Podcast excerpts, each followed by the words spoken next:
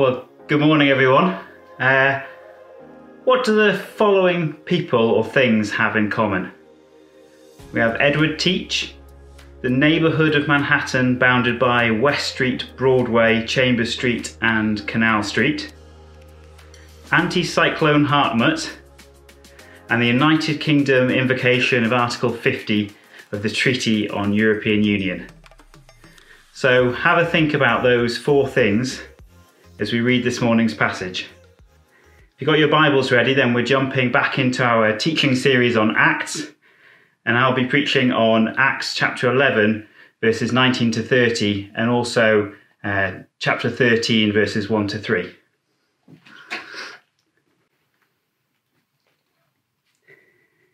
Those who had been scattered as a result of the persecution that started because of Stephen made their way as far as Phoenicia, Cyprus, and Antioch, speaking the message to no one except Jews. But there were some of them, Cypriot and Cyrenian men, who came to Antioch and began speaking to the Hellenists, proclaiming the good news about the Lord Jesus. The Lord's hand was with them, and a large number who believed turned to the Lord. Then the report about them was heard by the church that was at Jerusalem, and they sent out Barnabas to travel as far as Antioch. When he arrived and saw the grace of God, he was glad and encouraged all of them to remain true to the Lord with a firm resolve of the heart. For he was a good man, full of the Holy Spirit and of faith. And large numbers of people were added to the Lord. Then he went to Tarsus to search for Saul, and when he found him, he brought him to Antioch. For a whole year they met with the church and taught large numbers. The disciples were first called Christians at Antioch. In those days, some prophets came down from Jerusalem to Antioch. Then one of them, named Agabus, stood up and predicted by the Spirit that there would be a severe famine throughout the Roman world. This took place during the time of Claudius. So each of the disciples, according to his ability, determined to send relief to the brothers who lived in Judea. They did this, sending it to the elders by means of Barnabas and Saul. We now go to chapter 13. In the church that was at Antioch, there were prophets and teachers Barnabas, Simeon, who was called Niger, Lucius the Cyrenian, Manaen, a close friend of Herod the Tetrarch, and Saul. As they were ministering to the Lord and fasting, the Holy Spirit said, Set apart for me Barnabas and Saul for the work I have called them to. Then, after they had fasted, prayed, and laid hands on them, they sent them off. So, did anyone get the link? Apart from Ken, maybe. The link is that all four of those people or things are actually better known by their nicknames. So, Edward Teach was better known as Blackbeard. The area of Manhattan is better known as Tribeca, or the triangle below Canal Street. Anticyclone Hartmut was the cold snap in 2018 in the UK that we know as the beast from the east. And love it or loathe it, the last one is Brexit. So today we're going to look at the importance of one particular nickname that's brought to our attention in this passage. Uh, but first, a bit of context. I must confess, when I was preparing uh, for this, reading this section of Acts, it seemed kind of dreary or, or ho hum. Uh, we've just had some explosive sections of early church history in the preceding chapters. We've got Pentecost, healings, jailbreaks, we have the radical conversion of Saul, We've got raising of the dead, and we have the first martyr as Stephen is stoned to death. And then after this passage, we have more martyrdom, more jailbreaks, more raising from the dead. We've got Paul's history defining missional trips. And then we can throw in a couple of shipwrecks and a riot for good measure. Yet, chapter 11, verses 19 to 30, seems a bit absent from all this drama. It feels a bit like it's saying, well, this person came here and then they went there and they went here and it was a bit rainy on Tuesday. But we know that Acts covers 30 years of, or approximately 30 years of church history. So it's in there for a reason and it is beneficial to us. we learn as we read that Christ's followers were scattered as a result of the persecution that started with that stoning of Stephen. In fear of their livelihoods and perhaps their lives, they fled Jerusalem and made their way to Phoenicia and Cyprus and Antioch. But when Barnabas gets there, he didn't see a terrified group of people waiting for clear direction. We read that he saw the grace of God, and we're told that many people were added to the Lord. We see that despite the chaos and the scattering and the ravaging of the church, God was still in control. He wasn't surprised by any of these events. And we should take heart from that. COVID 19 has not taken God by surprise. Instead, when it comes to this persecution, God used it.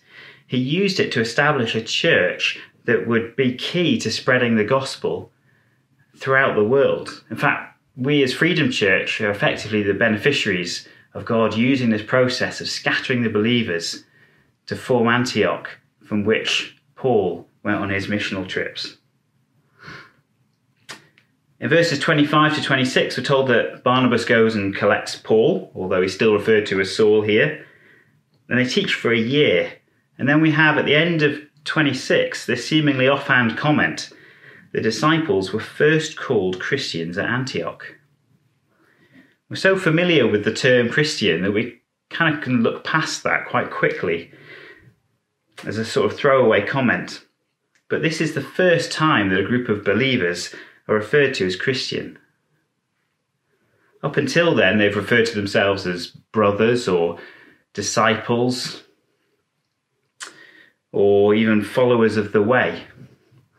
Christians translates as little Christs or Christ people, and this was most likely used by the non believers of Antioch as a mocking term of the church.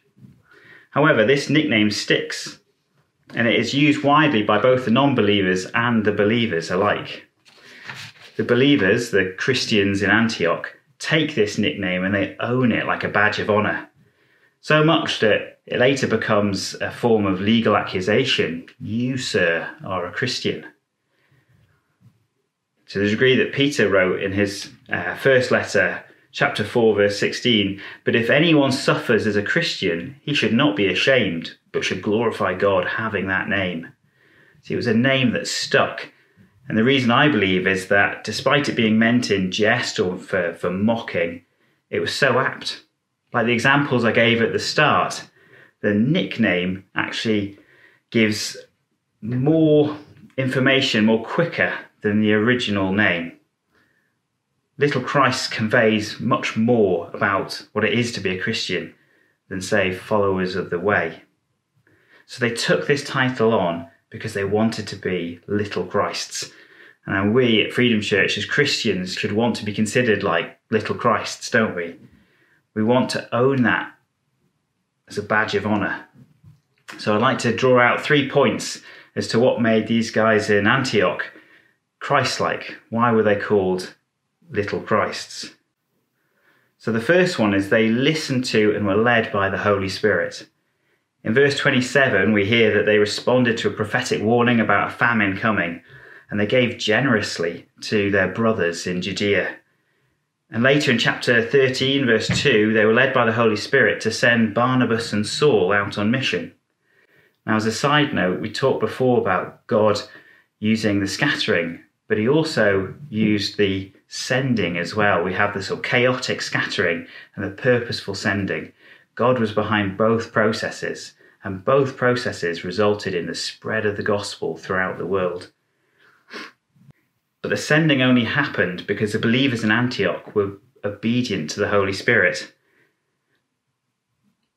They were obedient to the point where they gave up, probably their best leaders. Certainly in Paul, they're giving up their best preacher. Now, we have also been scattered or sent, albeit now in a locked down format. We've been scattered as far as Wavertree and Gateacre and Allerton and Aigburth, or in my context, the ends of the earth in Garston. We also have the same Holy Spirit who is just as vocal and leading as he was to the people in Antioch. We should be sensitive to the Holy Spirit's leading. Who does He want you to reach out to? Who does He want you to pray for? Is He asking you at this time to give anything up or take anything on? Let's make sure that we are listening to Him as He speaks and guides us. So they were led by the Holy Spirit. Point number two, they were devoted to the scriptures. In verse 26, we hear that they were taught for a year by none other than Saul of Tarsus. Such was their commitment to meeting together and to hearing the teaching of the apostles that they were willing to accept Saul as a teacher. This is Saul. He's the person who spearheaded the persecution of the church. For many of them, he was the reason why they had left Jerusalem in the first place to come to Antioch. We read about in Acts chapter 8 that he was pleased when Stephen was stoned and that he ravaged the church, throwing men and women into jail. So it would be understandable if some of the people in Antioch may have had some emotional baggage when it came to Saul of Tarsus. But such was their commitment to the teaching of the apostles that they committed to and learnt from Saul's teaching and the, the goodness of God's truth that he was teaching, that they listened to him for a year's worth of teaching. What teaching are we dedicated to? Uh, a small story of uh, illustration. I can remember when I was uh, chatting to my uh, old university flatmate Ziad, and we were talking about what was the biggest telling off you'd ever had. And he said that he could still vividly remember and almost still feel the marks on his chest where his dad had made each point of rebuke on his chest to say, Never do that again. So, what had he done?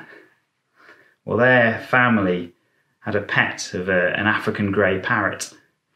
Now, these parrots can mimic sounds to, to effectively learn words and, if you excuse the pun, parrot them back to you and his dad had caught my flatmate Ziad with his face level with the parrot, and he was just teaching it by saying again and again and again just some vile swear words. Now, the parrot knew other words, had a quite a big vocabulary, but such was the repetitive and frequent nature that my flatmate would say these words that they ended up with a parrot that could make a sailor blush. Now, we have a clear advantage over parrots in terms of uh, a greater ability to reason and to process so that we wouldn't just parrot things back. However, we can't kid ourselves that we're completely immune to a repetitive message forming our worldview. Now, if I spend more time reading my news feed, which is full of fear and hopelessness regarding COVID 19. Or if I spend more time trying to distract myself by watching another three seasons of X on, on Netflix.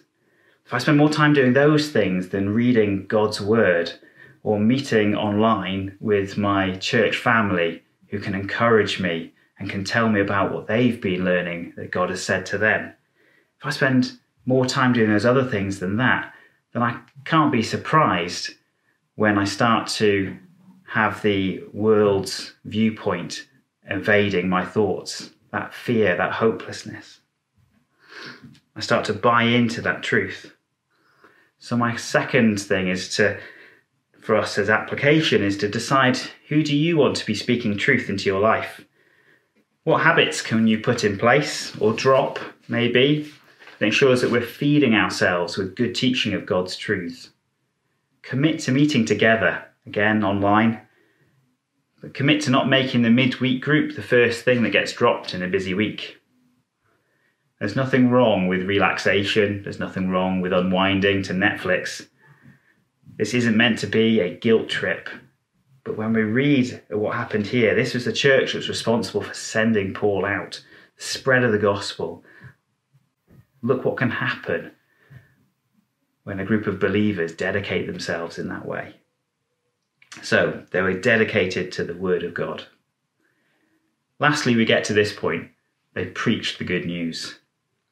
So hopefully on your screens we'll bring up verse 19 again.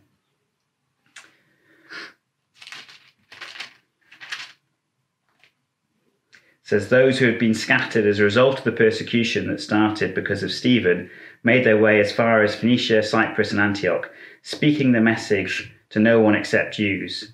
But there were some of them, Cypriot and Cyrenian men, who came to Antioch and began speaking to the Hellenists, proclaiming the good news about the Lord Jesus. The Lord's hand was with them, and a large number who believed turned to the Lord. This wasn't a well planned mission trip. They'd scattered as a result of persecution, and yet they told the good news to the Jews. And before long, they were speaking it to non Jews, the Hellenists, the, the Greek speaking Gentiles, effectively non Jews like myself and, and many of you. It's as if they just couldn't help it. They had to tell people of the good news that Jesus had done. Now we know they talk so much about this Jesus, this Christ, because they get the nickname Christians. Until, until then, they were largely viewed as a, as a Jewish sect or an add on to the Jewish faith. But now we have a distinction. These aren't Jews, they're Christians. They're little Christs. Why? Because they talk about Christ all the time. The general populace of Antioch likely didn't know nor care about the diversity of the leadership team or their generosity or their obedience to the Holy Spirit. And they certainly wouldn't have cared much about uh, Paul teaching them for a year in their dedication to the apostles' teaching. But one thing they were clearly aware of was that these guys were talking about Christ so much that they gave them that nickname, Christian. We have been scattered or sent, as I've said. So the immediate application for us today is to tell of the good news. And as I was preparing this, I thought, well, what's stopping us? And one thing might be do we know what we have is actually good news? Now, I know we, we know it, but do we know it? Do we know it deep down? Do we have it bubbling up that we can't but tell it to people, like these guys in Antioch? Do we know that it's good news? It is good news. So, as way of application, I think we should tell ourselves, tell each other, and then tell someone else remind yourself that it's good news. If you're not a Christian, then please reach out either via the email address that's been put there or one of your friends or families who's a Christian. Find out what this good news is.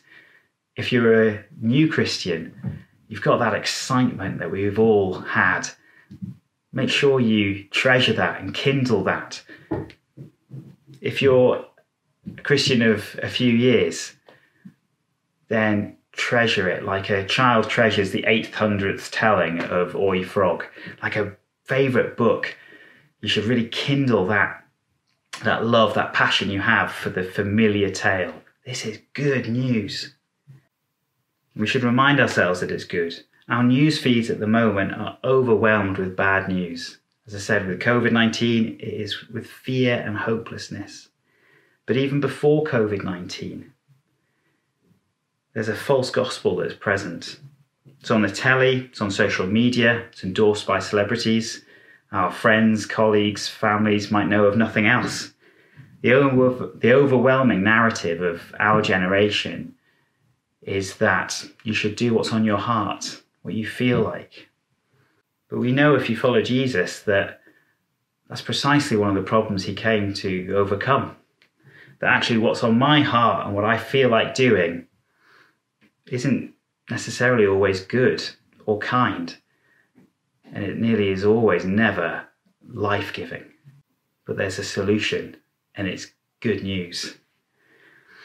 Jesus came and he died for us. He rose again, and he's now seated on high. He accomplished all that was promised, all that he promised he would do, as well as what people promised when they were writing hundreds of years before he was born. He accomplished all that he said he would do, one of which, as we celebrated last Sunday, was that he would die in our place, taking on our sin and shame. But on Easter Day, he would rise again, alive. That he's accomplished what he said he would do means that his is the final word. His resurrection has sealed, the deal. He has the ultimate answer to death and to suffering. COVID 19 does not have the final say, Jesus does.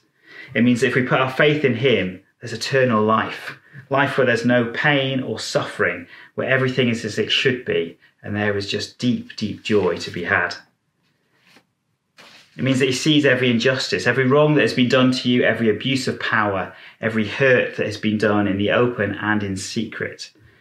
And we know that there is ultimately a just judge who will one day judge all people. But that's the future. What about now? It means that you are known. It means that you can love and be loved, but not in a cheap imitation that is dependent on your emotions or or my emotions or someone else's, but in a real and fulfilling way by someone who has never broken a promise, never will, and has promised to be with you and be there for you always. Your hope is in something secure. Your salvation isn't dependent on your finances, how the stock market's doing, your beauty, your health, your family, your intellect, your influence, your legacy. It's dependent on Jesus and what he has done. It means that there's always a comforter to be found in every trial and every hardship, someone who's experienced the highs and the lows of the human emotional experience, of abandonment, loss, betrayal, and pain. He's experienced them all and will be with you through them all. He's rescued you into a family, a family that's just as messed up as you and me, but just as saved and just as valued as you. It means that your identity can be found not in your emotional state at the time, nor what society is telling you your identity should or shouldn't be, nor is your identity rooted in your sexual fulfillment or whether you're married or whether you have kids or a job or whether you're popular, but it is rooted in someone, it is rooted in someone eternal.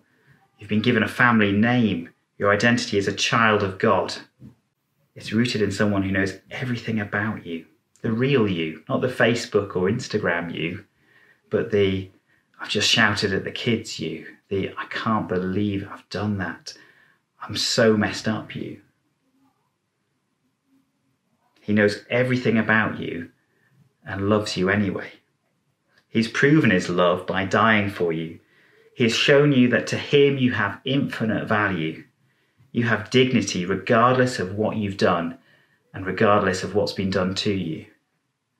He knows all that you've done every nasty thought, every deed done in secret, every gossip, every slander, every mean thought, every website you've ever looked at, every lie you've ever told. But He's paid the price. He welcomes you, regardless of age, gender, background, skill set, or status.